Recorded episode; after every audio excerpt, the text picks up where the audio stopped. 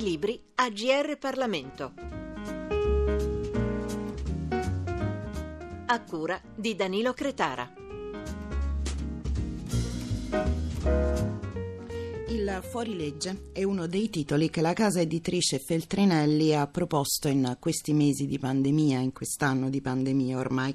Bentrovati a tutti gli ascoltatori di GR Parlamento da Chiara Paolini e soprattutto benvenuto nello spazio che dedichiamo ai libri all'autore Mimmo Lucano, sindaco di Riace dal 2004 al 2018. Buon pomeriggio Lucano. Grazie, grazie, buon pomeriggio. Lucano, in tempi di pandemia lei dà alle stampe un libro in cui si parla di un virus. Lo chiama il virus umano, per meglio dire il virus dell'umanità. Come contagia questo virus? Che effetti dà? Diciamo che quando c'è stato il primo lockdown ho, ho avuto anche la possibilità di riflettere molto su quella che è stata la mia storia, la storia di un, di un luogo, non è solo una visione personale e avevo avuto questa richiesta da parte della Felsinelli durante l'estate per, per fare un libro per, sul, sull'esperienza di Riace, sulla mia anche personale esperienza, anche sugli aspetti che a un certo punto questa storia è diventata una, un problema giudiziario. E ho detto va bene, qua, almeno rimane qualche cosa di tutto quello che è successo e che qualche modo come sindaco, come ex sindaco, come sindaco all'epoca, mi ha visto protagonista. Questa, questa cosa della contaminazione del virus umano è perché non era mia intenzione fare, fare libri o scrivere, o assolutamente, come, così come non era nemmeno mia, mia, intenzione diventare un caso. Il caso Lucano e il caso Riace, certo. Sì, il caso Riace un, un, caso mondiale. Le dico subito che si è trattato di un avvicendarsi di, di combinazioni. Io ero semplicemente un sindaco ancora prima di diventare sindaco, una persona impegnata sul territorio, su, su uno dei, territori più difficili del sud italiano, la Locride, la, la, la, la Calabria Ionica, e sempre avevo sentito parlare durante i periodi eh, della, della, mia diciamo, gioventù anche della questione meridionale, di, di, come venire fuori, di immaginare un futuro possibile per le generazioni, perché sistematicamente tutti i programmi e le buone intenzioni così dei governi centrali ma anche regionali alla fine eh, eh, ridiventavano sempre dei luoghi comuni, delle rivendicazioni sterili fine a se stesse.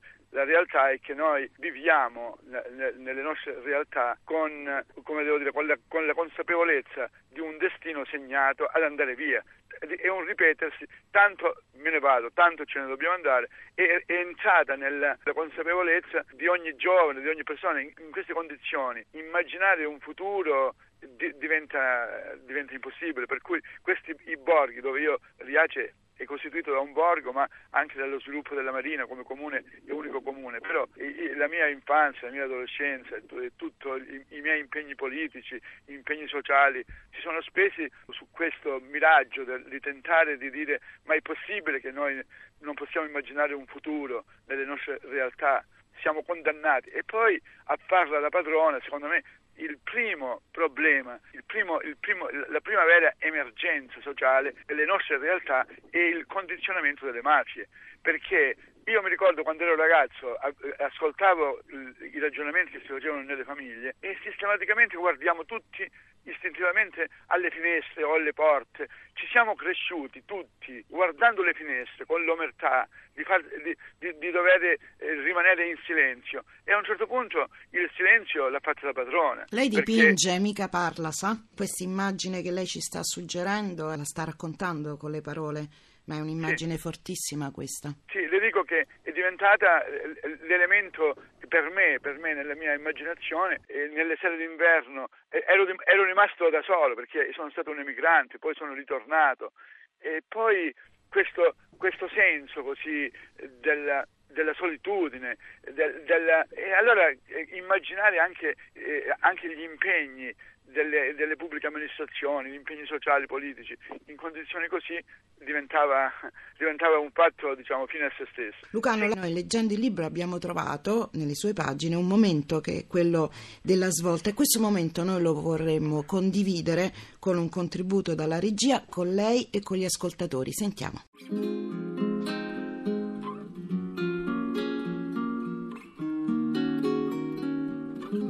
Davanti alla costa di Riace Marina c'era un veliero. Era partito il 24 giugno dalla Turchia, avrebbero detto gli occupanti. Erano 184 persone, 66 uomini, 46 donne e 72 bambini, tutti curdi di nazionalità turca, irachena, siriana e iraniana. I trafficanti avevano intascato 4.000 marchi a testa per poi lasciarli in balia del vento. Ed era stato il vento a condurre quel veliero di 35 metri in quel tratto di mare dove furono ritrovati i bronzi, poco distante da quegli scogli dove giunsero a nuoto i santi Cosma e Damiano, su quella costa toccata da Castore e Polluce.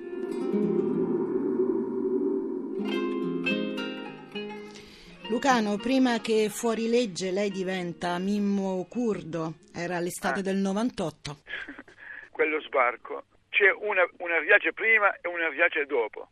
E, e- e fa parte della storia. Quando a giustificarmi di, di perché un luogo con storie di, di partenze, con, con storie di emigrazione diventa un luogo di arrivo, io dicevo, guardate, ma non è che è stato il risultato di una progettazione, è stato il vento che ha portato quel veliero sulla spiaggia di Riace, così come è stato non lo so che cosa è successo quando da quelle imbarcazioni, per, forse per alleggerire le navi, sono stati gettati a mare i bronzi di Riace.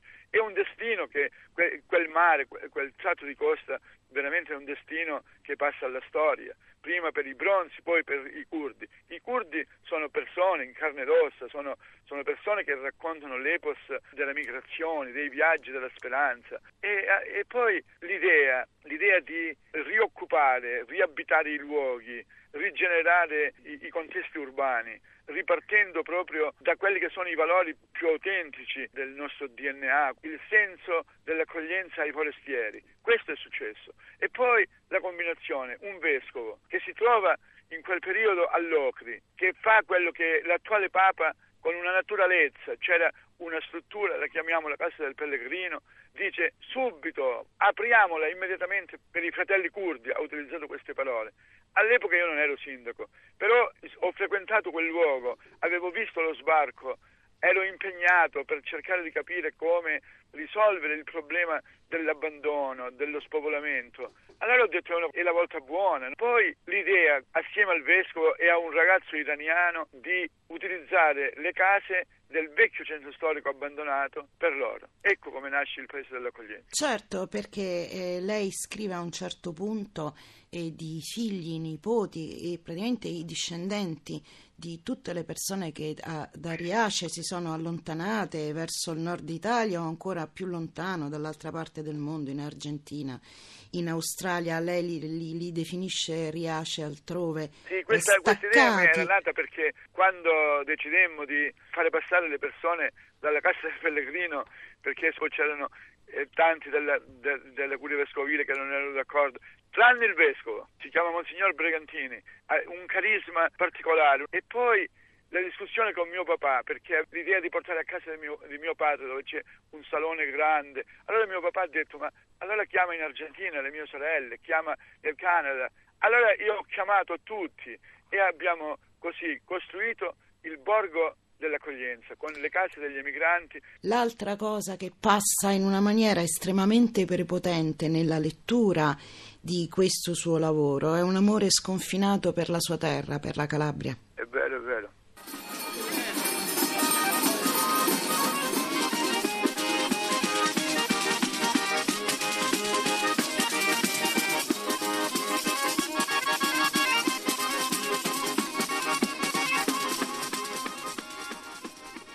Siamo ancora in collegamento con Mimmo Lucano, autore del libro per Feltrinelli Il fuorilegge. Lucano, non solo migranti, quello che continuiamo a ascoltare, ancora qualche nota sottofondo, è un ballo votivo che ci ha portato nel cuore del folklore di Riace. Lei voleva integrare anche i Rom? Mia mamma che mi diceva che, che ad esempio le chiavi alle porte, nella nostra diciamo, tradizione più autentica, non servivano queste chiusure, questi insegnamenti li rielaboravo poi con, con un'idea di società dove deve prevalere eh, la fratellanza, come il senso così della spontaneità. Ma, ma, che cos'è questo modello? Chi l'ha ispirato? Probabilmente è un, un, modello che ce l'hanno raccontato, un modello di libertà, di, di un mondo senza confini. E ce l'hanno raccontato i, i, i Rom che venivano a Riace nelle occasioni dei, dei festeggiamenti di San Cosimo e San Damiano, che erano due santi che venivano dalla Siria, una religiosità popolare straordinaria. Il senso della libertà, quei balli irrefrenabili, dove tutti erano partecipi, senza esclusione, senza... E questo è stato, secondo me, il modello Riace, il modello della libertà. A un certo punto Riace e il suo sindaco entrano nella cronaca giudiziaria. Come e quando? Per tanti anni questo luogo ha ispirato anche, ad esempio, un regista che aveva raccontato l'utopia del cielo sopra Berlino. E poi ho pensato, ma che cosa, che cosa sta succedendo? Perché una cosa tutto, tutto sommato normale, ma quale mondo noi immaginiamo? Un mondo di fratellanza o un mondo di disumanità? Mi meravigliavo quando tutti mi chiedevano che cosa sta succedendo, come mai questo luogo di abbandono, di emigranti, diventa un luogo di arrivi, di, un, di, di persone che vengono e con naturalezza occupano gli spazi, diciamo, che sono di tutti. Però lei non ah. mi ha ah. risposto alla mia sì, domanda. Le stavo rispondendo per dire, a un certo punto, quando in Italia, precisamente dal 2015-2016, c'è un vento nuovo del razzismo, della, della chiusura dei luoghi, della chiusura dei porti, della discriminazione e addirittura questo atteggiamento costituisce la base per la propaganda politica attraverso i mezzi di comunicazione viene definita l'immigrazione, gli, gli stranieri che sono obbligati a intraprendere questi viaggi della speranza a causa di un mondo ingiusto. Basta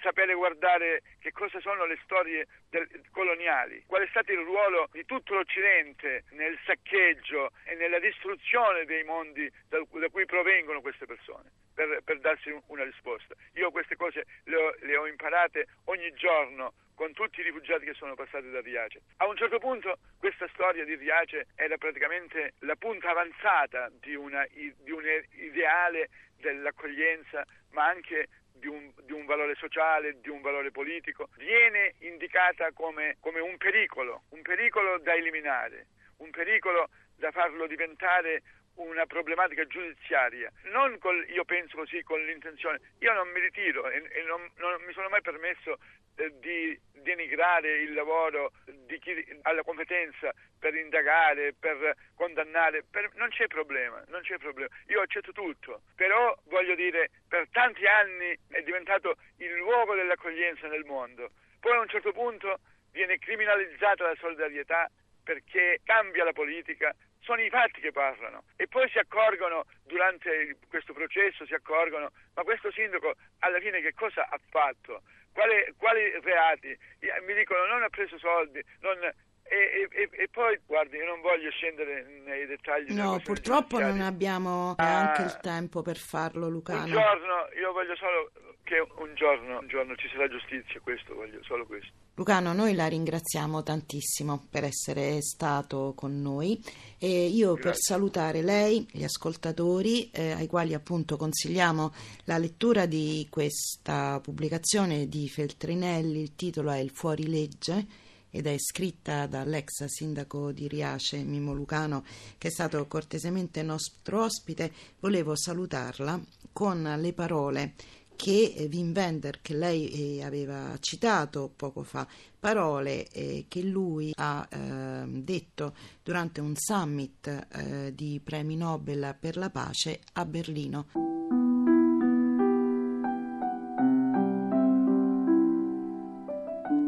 Ho visto un paese capace di risolvere attraverso l'accoglienza non tanto il problema dei rifugiati, ma il proprio problema, quello di continuare a esistere, di non morire a causa dello spopolamento e dell'immigrazione. Questa storia deve farci riflettere su come sia possibile far convergere l'obiettivo dell'accoglienza con quello dello sviluppo locale. La vera utopia non è la caduta del muro, ma quello che è stato realizzato in alcuni paesi della Calabria, Riace in testa. Mimmo Lucano, grazie per essere grazie, stato grazie con noi grazie. e buona giornata. Anche a voi, anche a voi. Tanto saluto. I libri AGR Parlamento. Per segnalare saggi di storia, politica, sociologia e diritto, scrivere a grplibri.it.